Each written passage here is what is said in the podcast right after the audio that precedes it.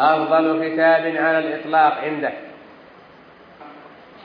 القرآن أحسن كتاب في العقيدة. عند من؟ أحسن كتاب في العقيدة. عندك عبد العزيز. القرآن أحسن كتاب في الفقه عندك. ها؟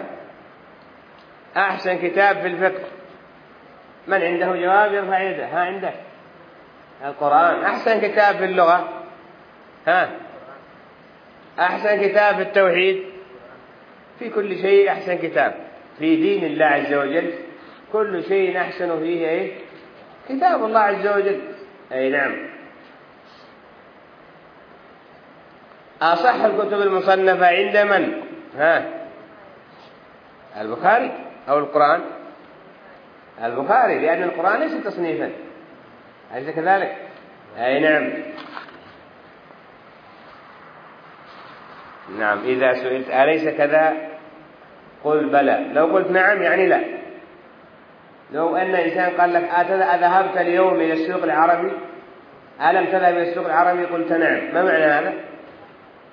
قال لك ألم تذهب إلى السوق العربي؟ ألست ذهبت إلى السوق العربي؟ قلت نعم معناها ما ذهبت.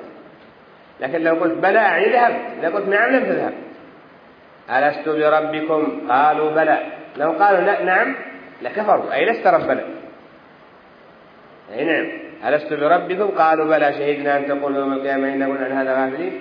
فقال ألست بربكم؟ قالوا بلى. أي لو قالوا نعم أي معناه لست ربنا. كفر. واضح. قال العلامة العثيمين نزول القرآن. قال رحمه الله نزل القرآن أول ما نزل على رسول الله صلى الله عليه وسلم في ليلة القدر في رمضان.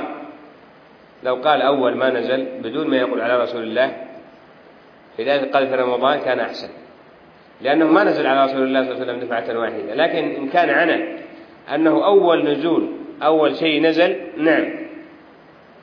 قال الله تعالى إنا أنزلناه في ليلة القدر. وقال تعالى إنا أنزلناه في ليلة مباركة إنا كنا منذرين فيها يفرق كل أمر حكيم. وقال تعالى شهر رمضان الذي أنزل فيه القرآن هدى للناس وبينات من الهدى والفرقان. وقد سبق أن قلنا أن أفضل الكلام كلام الله وهو القرآن. نزل على أفضل البشر وهو محمد صلى الله عليه وسلم. نزل على نزل في أفضل البقاع وهي مكة والمدينة. نزل في نزل به أفضل الملائكة وهو جبريل عليه الصلاة والسلام. نزل في خير الليالي والأيام وهو في إيش؟ في رمضان. أي نعم. لكن القرآن ما نزل على النبي صلى الله عليه وسلم دفعة واحدة. نزل إلى بيت العزة في السماء الدنيا كما ثبت عند الحاكم والبيهقي وغيرهما. بإسناد صحيح عن ابن عباس وقول جمهور العلماء أنه نزل دفعة واحدة ثم بعد ذلك كان ينزل به جبريل على الوقائع. أي نعم ينزل به جبريل كذلك لنثبت به فؤادك ورتلناه ترتيلا. كان ينزل بعد ذلك على الوقائع. القرآن ينطبق على الواقعة فينزل بحسبها. قال وكان عمر النبي صلى الله عليه وسلم أول ما نزل عليه أربعين سنة على المشهور عند أهل العلم على المشهور وعلى الصحيح. هذا هو الصحيح أنه أنزل عليه القرآن وأنه نبئ وعمره أربعون سنة وهو اكتمال عمر الإنسان وبلوغ الأشد حتى إذا بلغ أشده وبلغ أربعين سنة.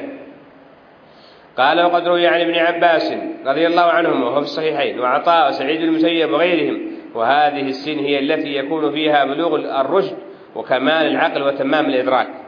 وعلى هذا يعني كثير من الدول يجعلون في يعني أنه لا يصل لا يكون رئيسا أو ملكا أو لا يلي حكما من الأحكام هذه الكبيرة في رئاسة الوزراء وفي غيرها لا يجعلون إلا يكون إيش؟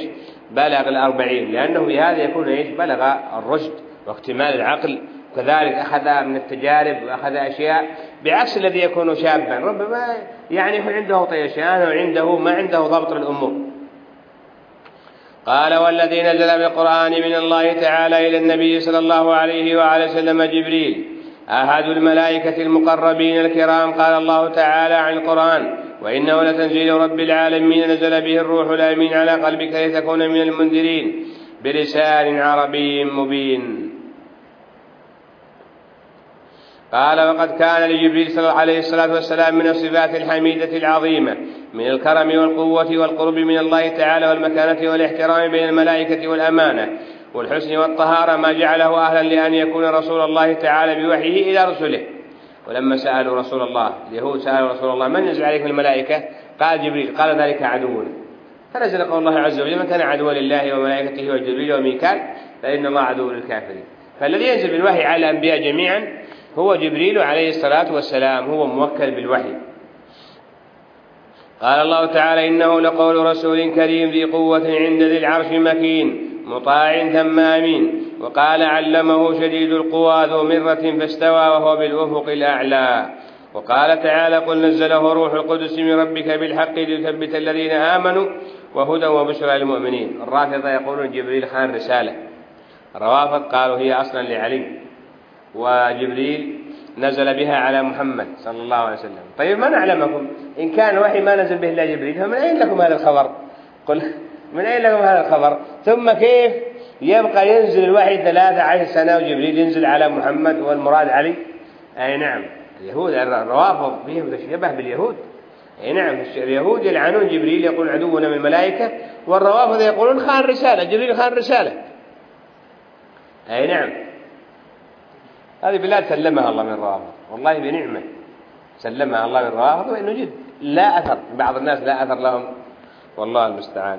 قال وقد بين الله تعالى لنا أوصاف جبريل الذي نزل بالقرآن من عنده وتدل على عظم القرآن وعنايته تعالى به. فإنه لا يرسل من كان عظيما لا يرسل من كان عظيما إلا بالأمور العظيمة. إذا نزول القرآن جملة واحدة كان إلى بيت العزة في السماء وكان هذا في رمضان وكان في ليلة القدر. ثم بعد ذلك نزل مفرقا على محمد صلى الله عليه وسلم. نزل كان يسمعه جبريل من الله عز وجل ينزل بأمره. أي نعم جاء في البخاري من حديث ابن عباس أن الرسول صلى الله عليه وسلم قال لجبريل ألا تزورنا أكثر مما تزورنا؟ ونزل قول الله عز وجل وما نتنزل إلا بأمر ربك. فهو لا ينزل بأمر الله سبحانه وتعالى وكان ينزل على حسب الوقائع. فلو كان نزل على رسول الله جملة واحدة لما أشياء كثيرة كانت تنزل. لما جاء اليهود فقالوا يا رسول الله محمد ما ماذا؟ ما هي الروح؟ فقال ابن مسعود فوقف النبي صلى الله عليه وسلم. وكأنه يوحى إليه حتى نزل عليه الوحي.